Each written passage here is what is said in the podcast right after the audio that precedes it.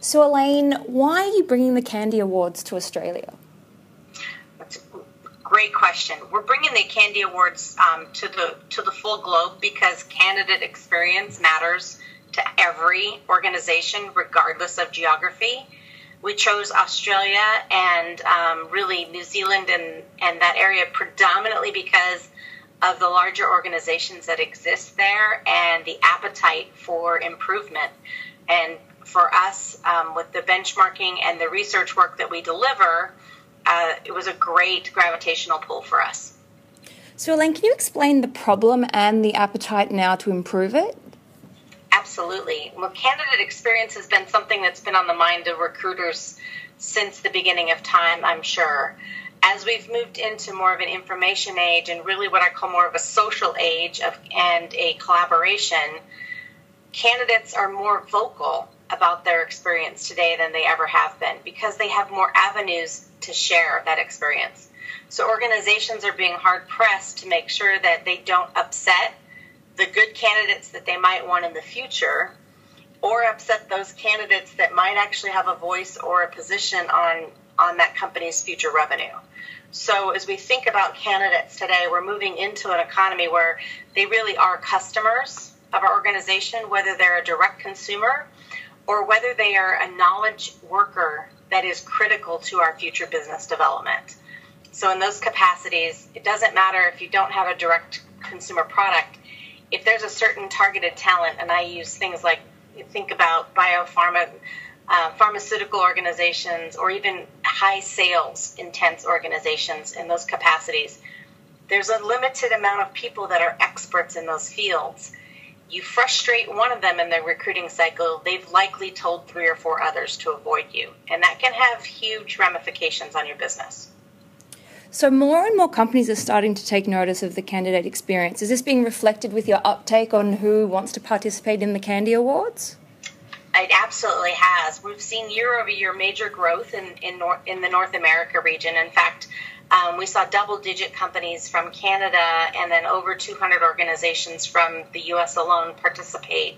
We had 130,000 candidate responses this year, which exceeds our responses last year by 40,000, which exceeded our responses the year before by 30,000. So we're definitely seeing organizations push to ask their candidates to respond to the surveys and candidates wanting an opportunity to have a voice. Our UK program shifted to a full EMEA launch this year. We had over 200 companies um, participate from Germany and other other countries within all of EMEA.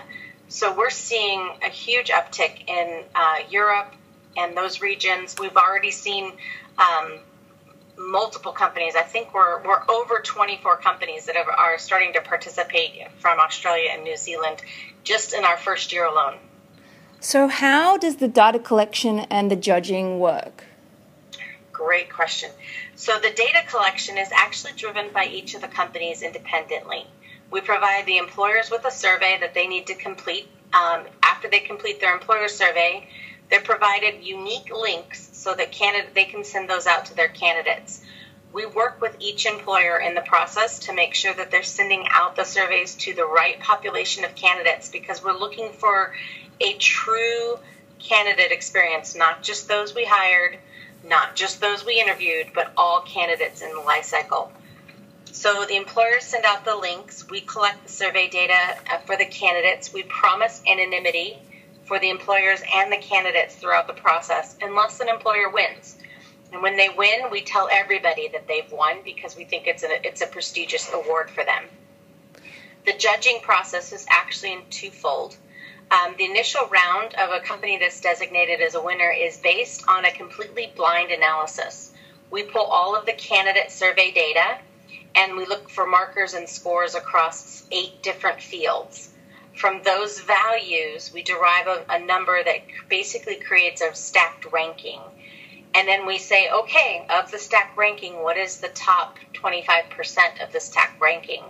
And, and the percentage numbers differ by region. But as an example, in North America, we had 50 companies that won um, out of the award process. Um, in, in the EMEA region, we, we will expect somewhere around 30 companies to win. In APAC, I'm not sure yet. Depends on how many participate. but we're looking at the candidates' overall scores. And once those scores are derived and what equals a positive experience, then we reveal the names of those companies and they're the winners. So it is completely blind. We aren't we aren't subjected to knowing a company or even having any kind of variable in, but we know they're trying hard, so they should get it. If they won, it's because their candidates, much like the People's Choice Award, their candidates said they deserved it. Uh, the second factor comes in where we do have some judges, and they actually look for what we call winners with distinction or a special designation. And that's looking at the employer practices and the candidate scores and really pulling out where there's some best case and best practice stories for those organizations that should be shared. That tends to be anywhere from, from three to 10 companies that might win with a winner with distinction. But we celebrate all of the core winners because again it's much like the people's choice award. The candidates made those made that decision themselves